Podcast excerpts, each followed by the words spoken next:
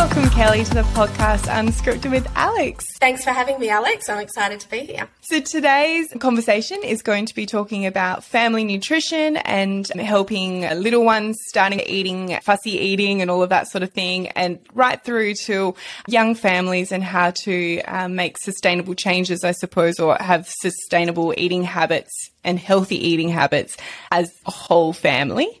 Mealtime can be a little bit stressful, particularly if they have fussy eaters. Do you know what is the cause of fussy eating? Um, look, firstly, I will say it's really it can be really normal, a really normal stage for a lot of kids to go through some fussiness at mealtime. Um, but sometimes it goes beyond that. So, some common causes can be an over or a high consumption of packaged foods or highly palatable foods.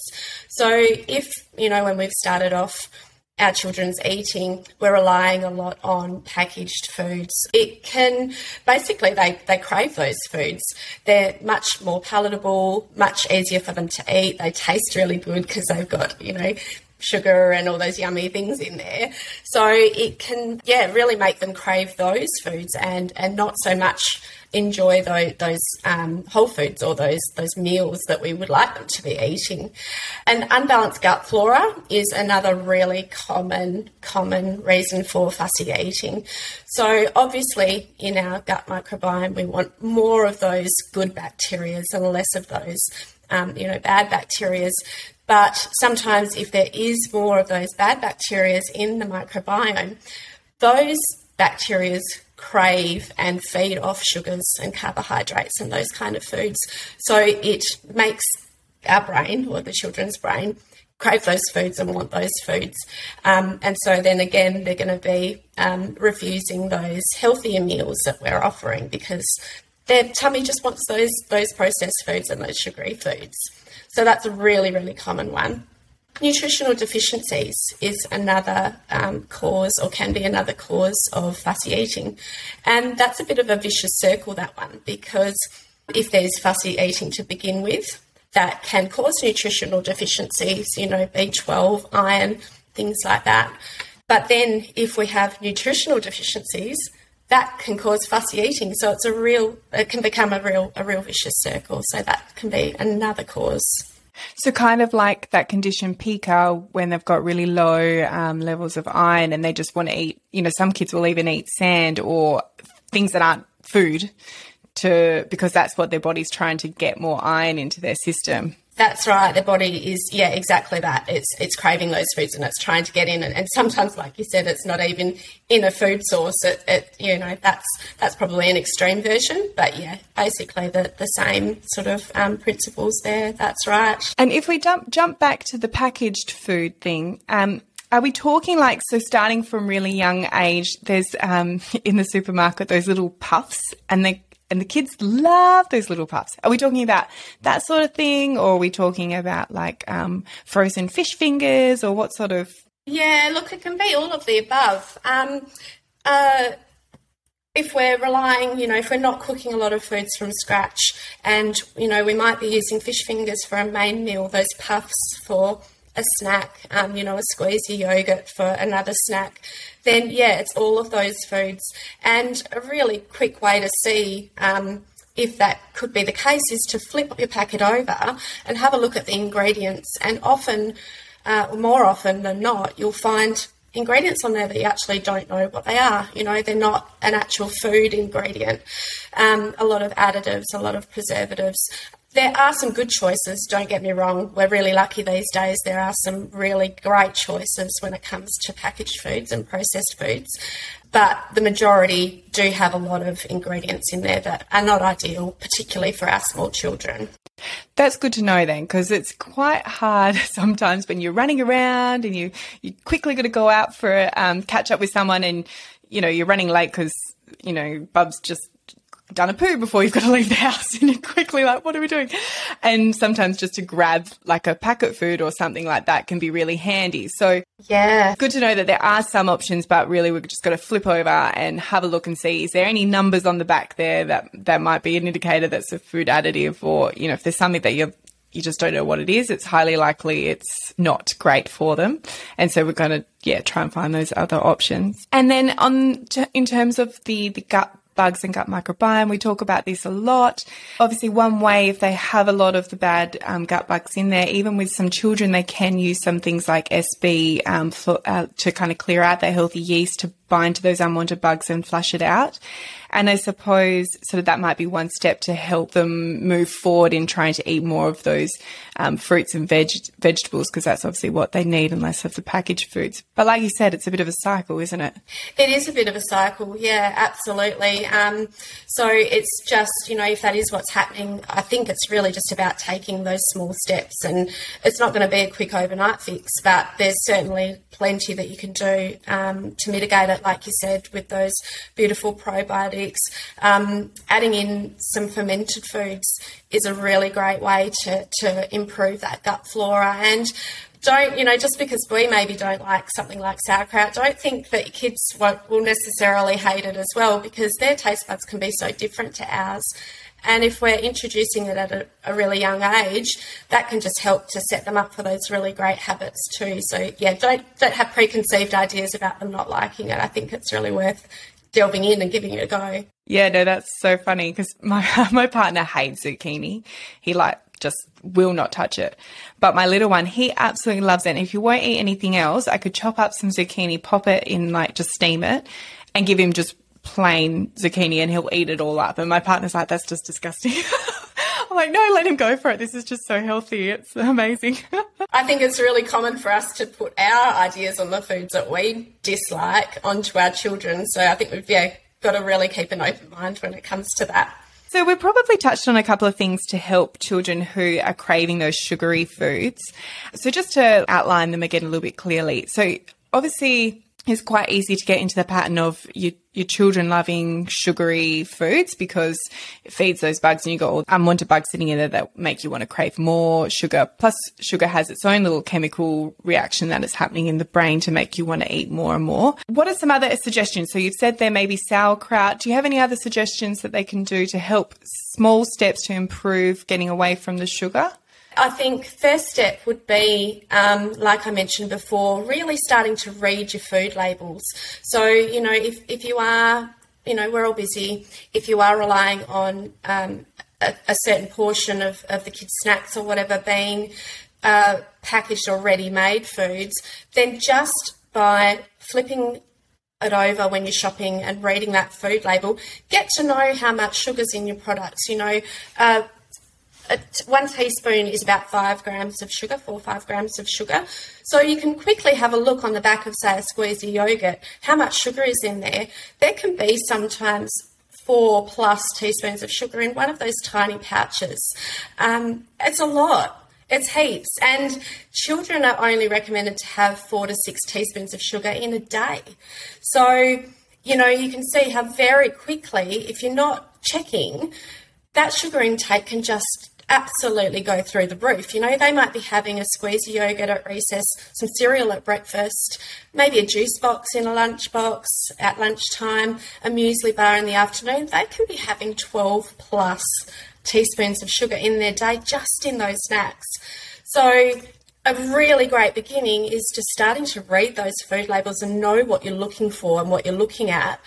And like I said earlier, there's always great alternatives, you know, just by swapping brands of a squeezy yogurt, you can go from four teaspoons of sugar down to one, you know, or even less than one. So those simple swaps, those small swaps, are a really, really great place to start. My next suggestion would be if you have the ability to and the time to, to start making more foods from scratch at home.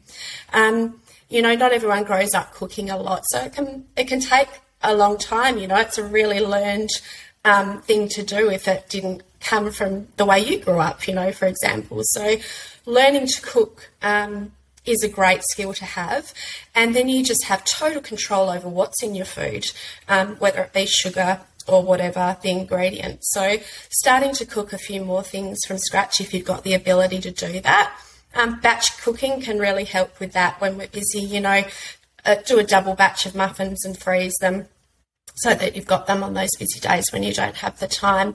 Um, but that can really help to reduce sugar um, and get more of those ingredients in that you do want your children um, eating. And then I'd say don't always offer sweet foods. I think it's really common for at snack times for people to offer sweet foods, you know, a biscuit, a muffin, whatever it might be try and make some of them a savoury food. You know, it could be some cheese and crackers, um, it could be some little meatballs, it could be, you know, anything like that. And that's going to really help with reducing the sugary sugary foods, you know, just by adding a few savoury options in as well. I hadn't thought of like meatballs. I suppose you could do savoury muffins, couldn't you? Like a vegetable type muffin. Yeah, savoury muffins. Um, seed crackers. I've got a really great um, recipe on my website for seed crackers, and all that's in them literally is seeds and water and a little bit of salt and, and spice. Um, they're very easy to make. It makes a nice big batch, something like that. They're really tasty. Dips, dips and veggie sticks. They're a, a really great one. Um, if your kids quite adventurous pate, um, you know, pate and crackers, pate and veggie sticks again, because we don't like something, don't assume that your kids aren't going to like it. And pate is just so full of iron, iodine, you know, all these beautiful nutrients that our kids really need for their growth and development. So, um, yeah, something like that can be a really great option as well.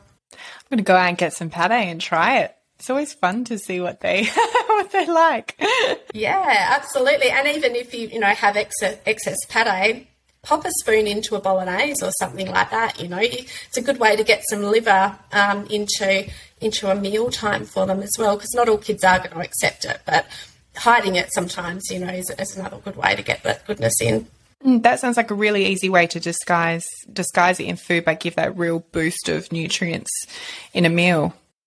Do you find yourself constantly reaching for sugary foods? It's no secret that eating too much sugar can wreak havoc on your gut health. Not only does it feed bad gut bacteria, but it can also cause inflammation and damage to the gut lining. Botika Co's Gut Health Protocol is here to help. Our simple four week reset program is designed to remove triggers and unwanted microbes, supporting you through your sugar hangover and repairing the gut. So why wait? Start feeling better today with Botika Co's Gut Health Protocol.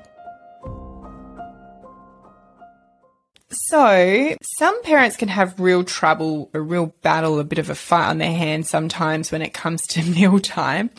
What are some suggestions to help children accept more foods or starting to get them to get on board with these changes? Yeah, so that mealtime battle is real. I think everyone with children has been through it. It's not fun. Um, meal times are supposed to be a time of connection, talking about our day, you know, some really great family time. And if there's that stress at the dinner table, it's not pleasant, you know. Everyone wants to run and, and get away from there as soon as they can. So I think my biggest tip is drop the stress and drop the expectation. You know, often the mealtime battle, on the kids' side, it can be a bit of a control issue. You know, small children don't have a lot of control over their day to day. You know, they're they're told where they've got to be, what they've got to do.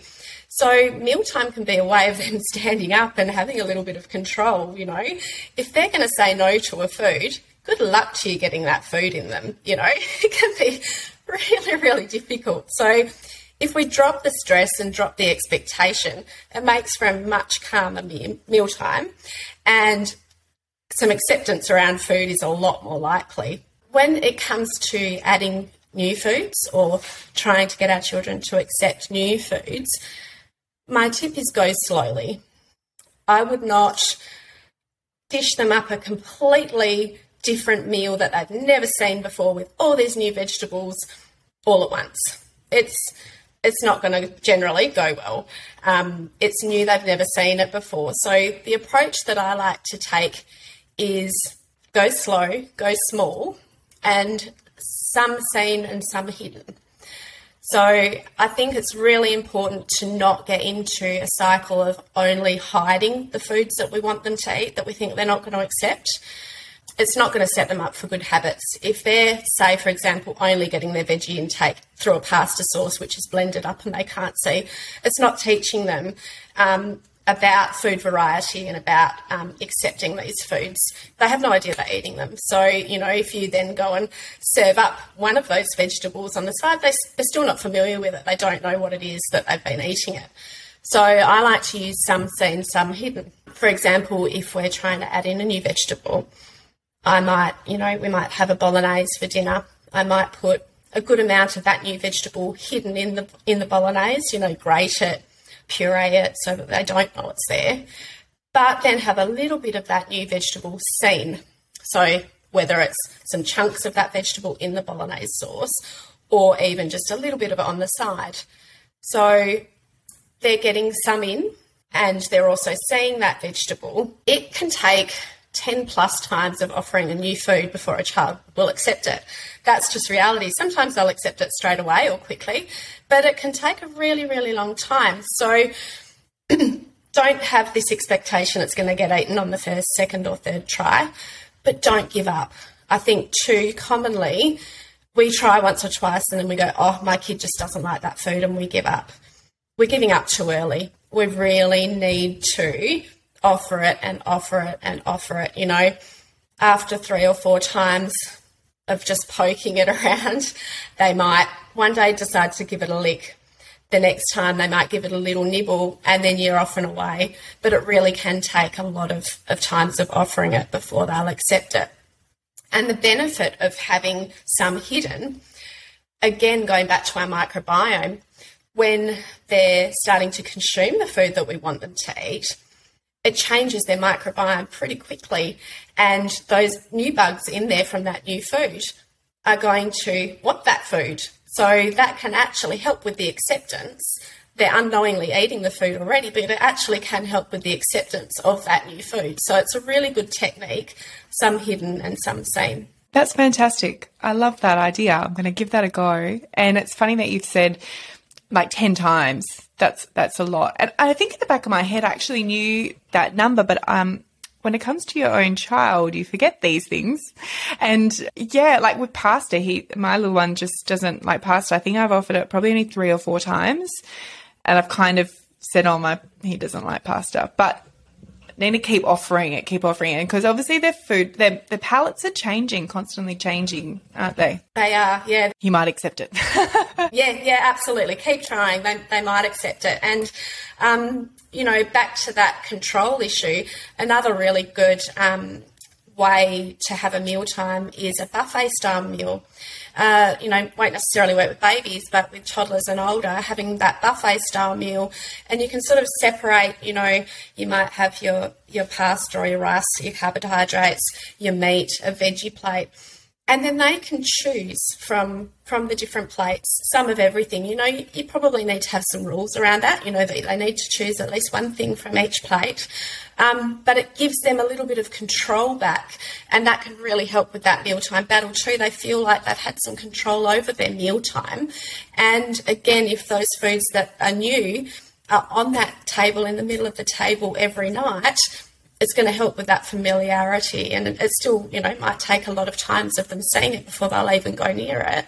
But having that buffet, buffet style meal can, can really help for the kids to feel like they've got a little bit of control over, over mealtime and what their food choices are. If they're just not wanting it, they're just really refusing it, or they're just saying they're not hungry, often that might also be to do with them having lots of snacks potentially throughout the day and so they're not hungry when it comes to mealtime but if you put food in front of them and they just don't want it, what do you do? Do you recommend offering them something else, or is it um, you don't because you, then you're pushing your boundaries, you're moving your your goalposts? What sort of what's some suggestions there? What should we do? Yeah, so I, I think um, we we want to set them up to have really good eating habits. Um, and like you just mentioned, if they're snacking a lot throughout the day and they're offered snacks after a meal time that they perhaps haven't accepted and they didn't want to eat their meal, then it, it, it's setting that up, isn't it? It's setting up that, oh, well, I don't need to eat that meal because I'm just going to get some snacks afterwards anyway, and it's fine.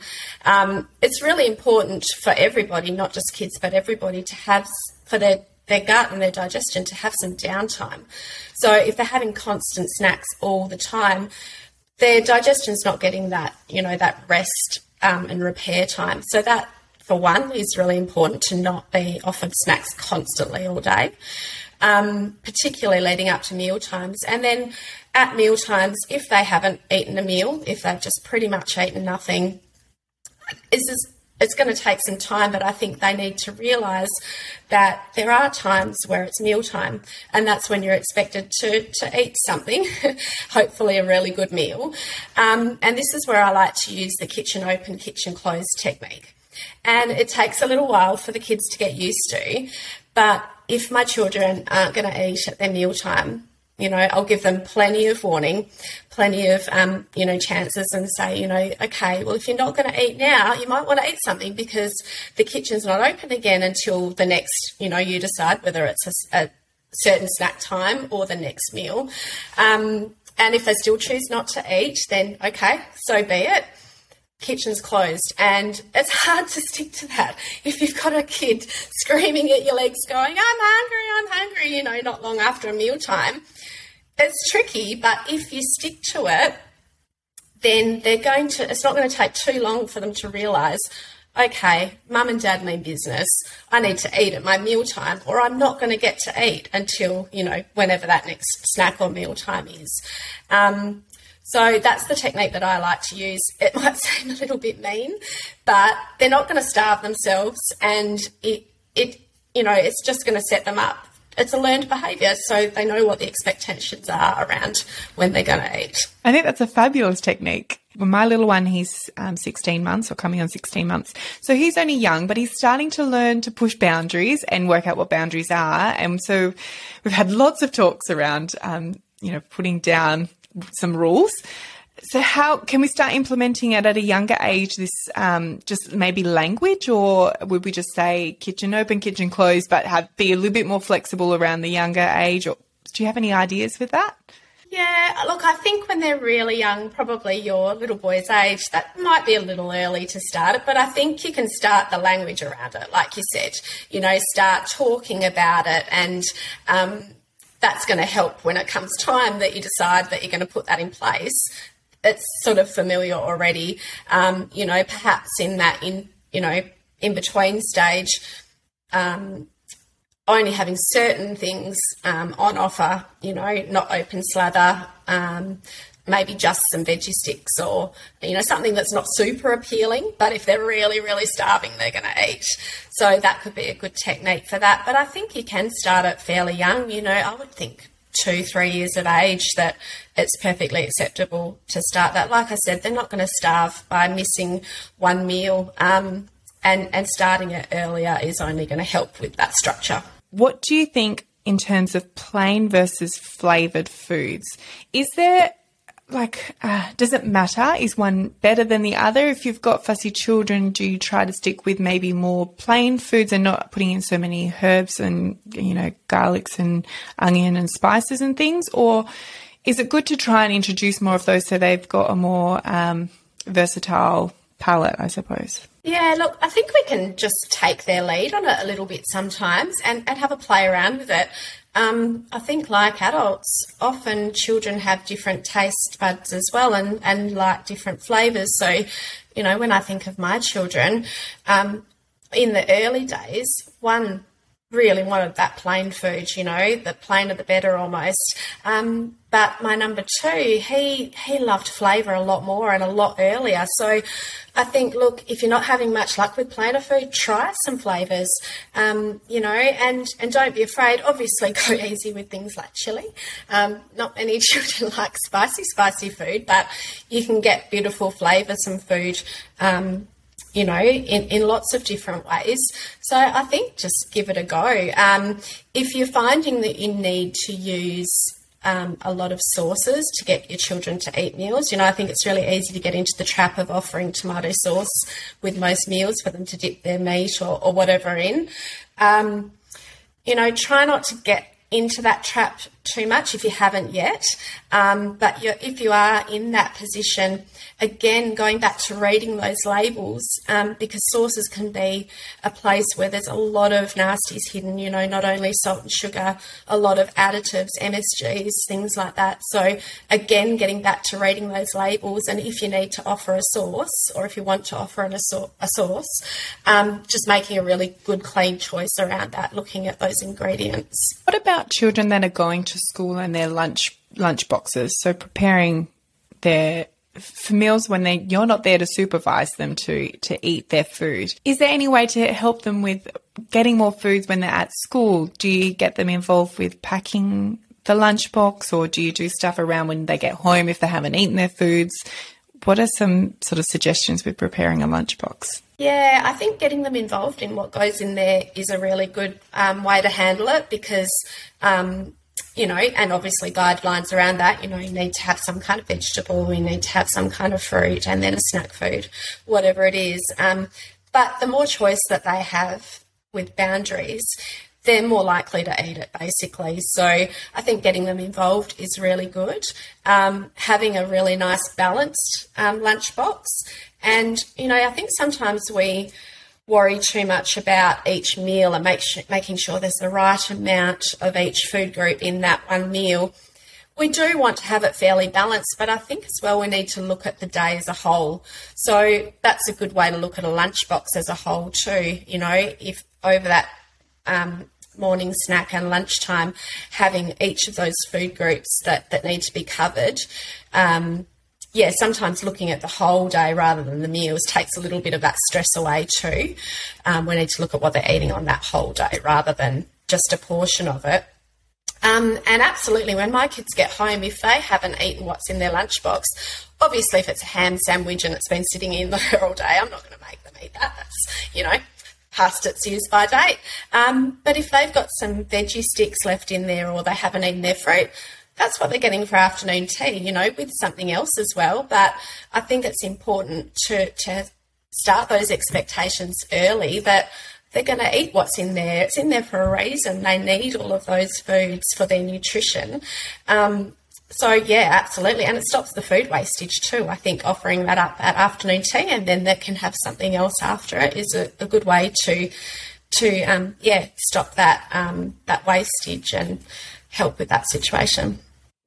And you kind of touched on it there, um, balancing your carb, protein, fats.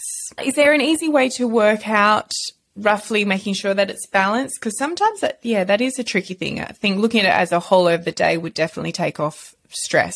I never thought about that. Is there other easy ways to look at um, when you're preparing foods to make sure that they're getting all of their things? Yeah, look, there's great resources online. Um, raisingchildren.net.au, I think it is, um, or Nutrition Australia have got those standardised um, recommendations of servings per day of each food group. Um, so that's a really good place to start if you're not familiar at all uh, about where you can head for those guidelines.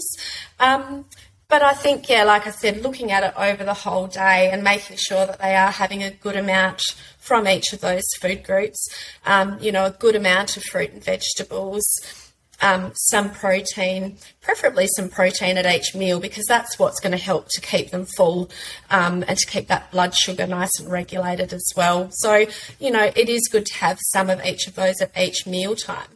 But if that's not happening, then yeah, look at the day as a whole. Don't think you've failed because you haven't got each of those groups in, in at one meal time. Look at the day and you realise that you have covered everything that's required.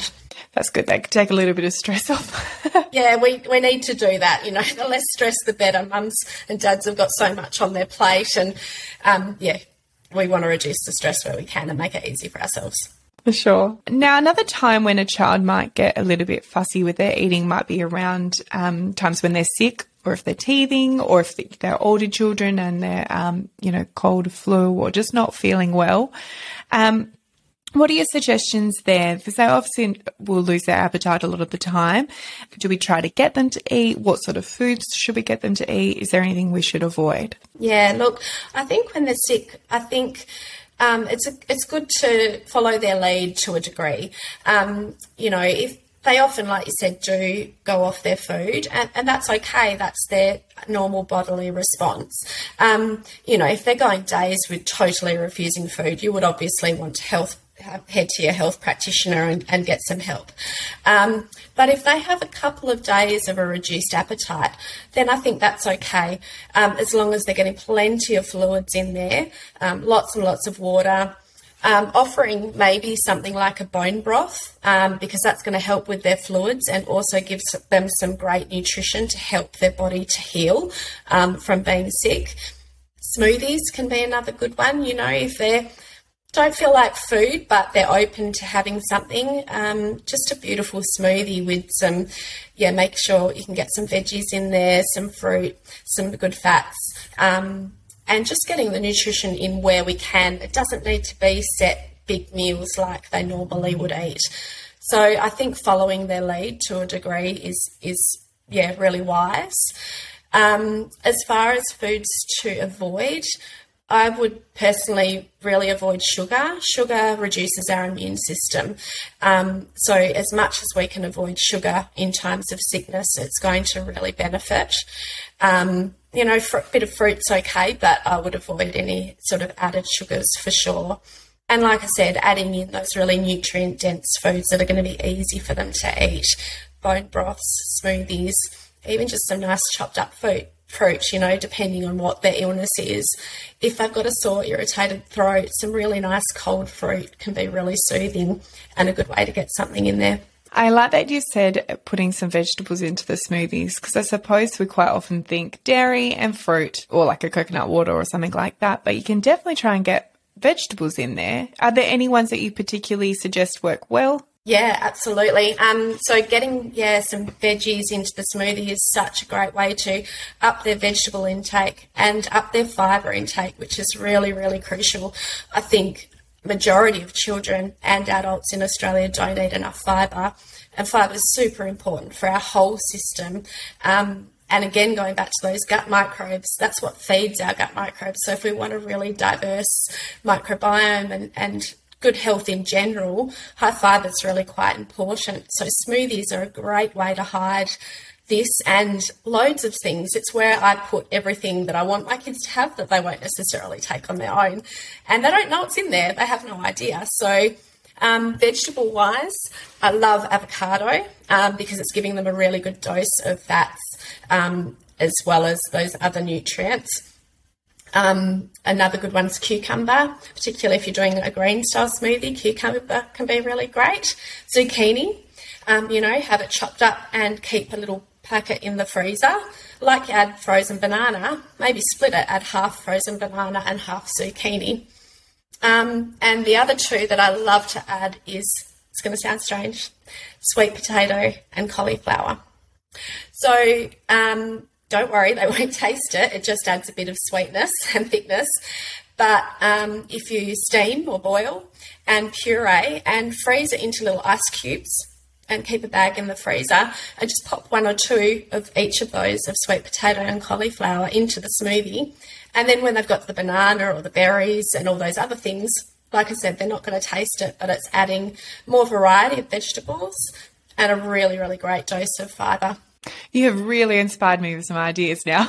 I'm going to go and do a big meal prep for the whole week and, um, yeah, go freeze up some little cauliflower and sweet potato and yeah, great way to put it in. And for all ages, smoothies are fantastic, aren't they? Because even like from, you know, 12 months or whatever, they can suck away at that and right up to, yeah, school age kids yeah, school age kids, adults, we start, we have a smoothie pretty much every day as either as our breakfast. Um, my children are a bit older now, um, either as our breakfast or um, part of our breakfast. And like I said, it's just such a good way to sneak all those things in at the start of your day, you know, with a really good boosted smoothie from breakfast time, your first meal of the day, you could already have had two to three serves of vegetables, um, some other really great um, fibre boosters, chia seeds, flax seeds. There's so much you can add to smoothies.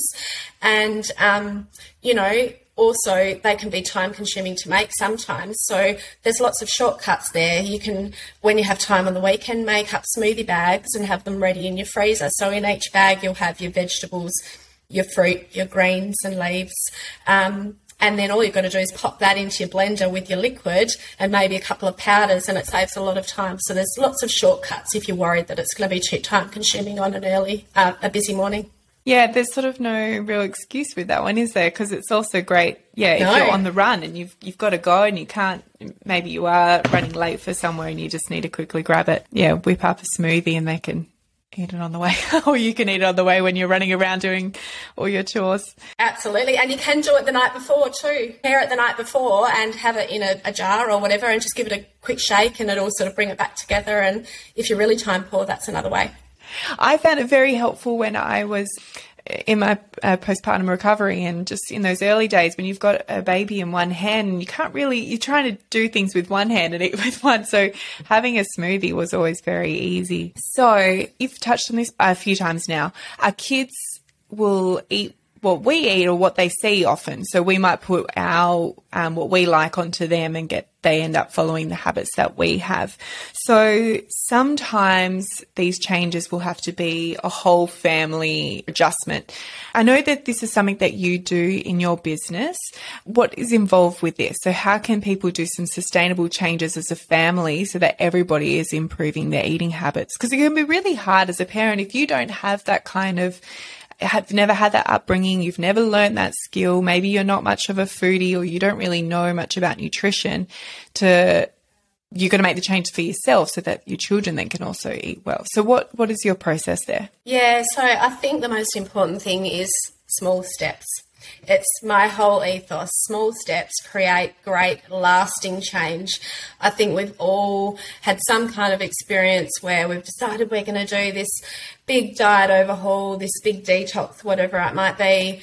It's massive change all at once, and it's just not sustainable for most people. You know, some people can do it that way, but I think the majority of people, it just needs to be small steps um, to make that change. So, um, if yeah, if you've never really been in the kitchen much throughout your whole life, and this is all very very new to you, um, you know, you might start like I suggested earlier with perhaps just changing your brands of what you're buying.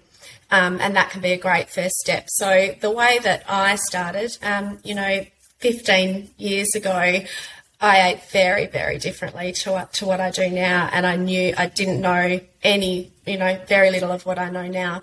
So I was really in that position. Um, and the way that I started out was on my when I decided I needed to make some change on that first shopping trip. I chose the two lowest hanging fruit. I chose the two foods that our family consumed the most. So I think from memory it was bread um, and it was breakfast. So on that first shopping trip to the shop, I took along my new books that were giving me this inspiration. So I started out with um, The Chemical Maze, and the, the other book was on food additives. I can't remember the name right now. Um, I went to the shop with my new books and I grabbed the bread that I normally bought, had a look at the ingredients. I looked to see what preservatives, additives, etc. they had. I looked in my book I could see that they were not a good choice, that I wanted to get rid of them. So it probably took me a good 10, 15 minutes in the bread aisle looking at all the different breads and finding a better option. But from that point forward, I then knew what bread to choose and I could move on. So I did the same with cereal. You know, whatever cereal we were buying at, at that point, we were eating cereal at breakfast. I realised it wasn't a good choice spent that time, found a better option. So the next time I went shopping, I already knew my bread and I already knew my cereal, and I could move on to another two the following week. And I just kept going until I'd pretty much gotten through everything that we would buy in a weekly shopping trip. It took a few weeks, but had I gone gung ho, gone that first trip and decided to do everything at once, I would have been there for hours. you know, there's there was a lot of products to look at. So I decided that yeah, those those slower steps were going to be more sustainable for me. Um, and that's that's the approach that I still tell people. And also, your family were more likely to accept those changes, right? Because if you came home with a whole new like um, pantry, they'll be like, "What?" Absolutely. There would have been food refusal left, right, and centre. Yeah, absolutely. It, it really helped with that too. Um, and the same go- goes for, you know, when you're starting out to cook more. Um, you know, start by maybe. Um, cooking versions of what you've been buying, you know, as similar as you can, um, so that again, it's not too much change. Um, you know, if we're trying to change, say, a brand of peanut butter from, you know, your usual brand, which might have a lot of vegetable oils and sugar and things, to a more whole food peanut butter, if you've got some serious food refusal going on, I'm not opposed to using the old container and putting some of the new peanut butter in it. Um, you know, even mixing it um, half and half for a while to change taste buds. There's a lot of ways that we can make it easier for ourselves, you know, and stop, you know, really reduce that total refusal from the start. So, um, yeah, there's lots of tips and tricks along the way. That's fabulous. And that obviously is why your business name is Small Steps uh, Family Nutrition. It makes sense. And doing that is a very small step. If you have to, yeah, go half, half, half, half, and then it slowly build up and they'll eat the whole, you know, eat the peanut butter that you want. Um, and also, I know that as part of your coaching um, service, so uh, for the listeners, you are a nutrition coach. So you help families make these changes and really support them through that process. One of the things that I've seen that you do is like a pantry cleaner or assessment, or what would you call that? Yeah, um, so it's I call it the family nutrition reset. So it's um, yeah a reset basically of your fridge, your pantry, um, and that's where I'll come to your home. No judgment. I've seen it all. um, we'll have a look at both your fridge and your pantry, and we will actually together pull everything out, give it a good clean. Um, I've got a really good process of um, where to have things situated in the fridge.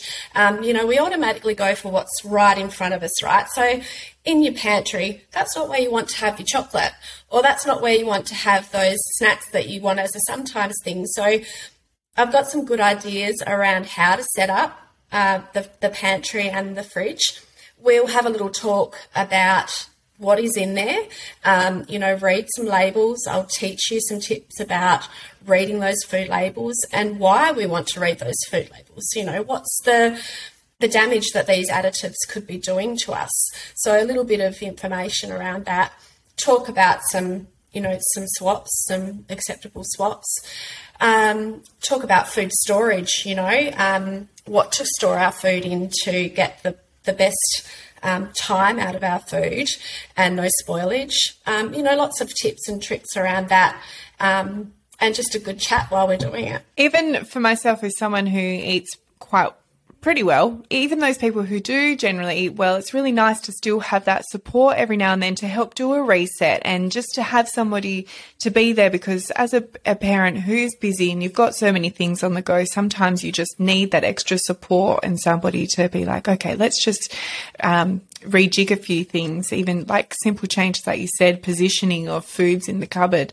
That's fantastic. So people who want to find you to be able to do this, um, where is the best place for them to find you, your website and your social media? Yeah, so um, I'm on Instagram and Facebook, and I'm called Small Steps Family Nutrition.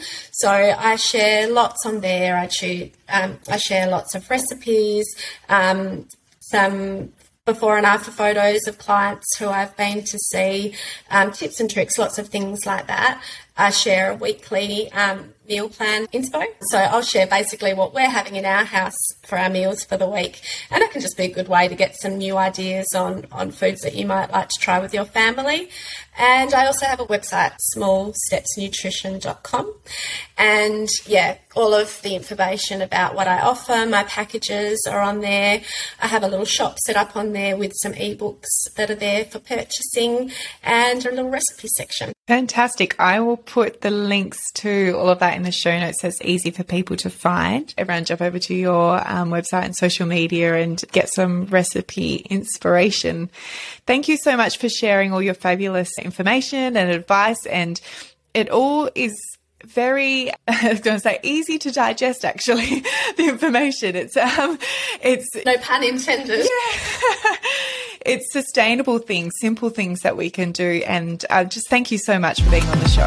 Well, thanks for having me, Alex. It's been great.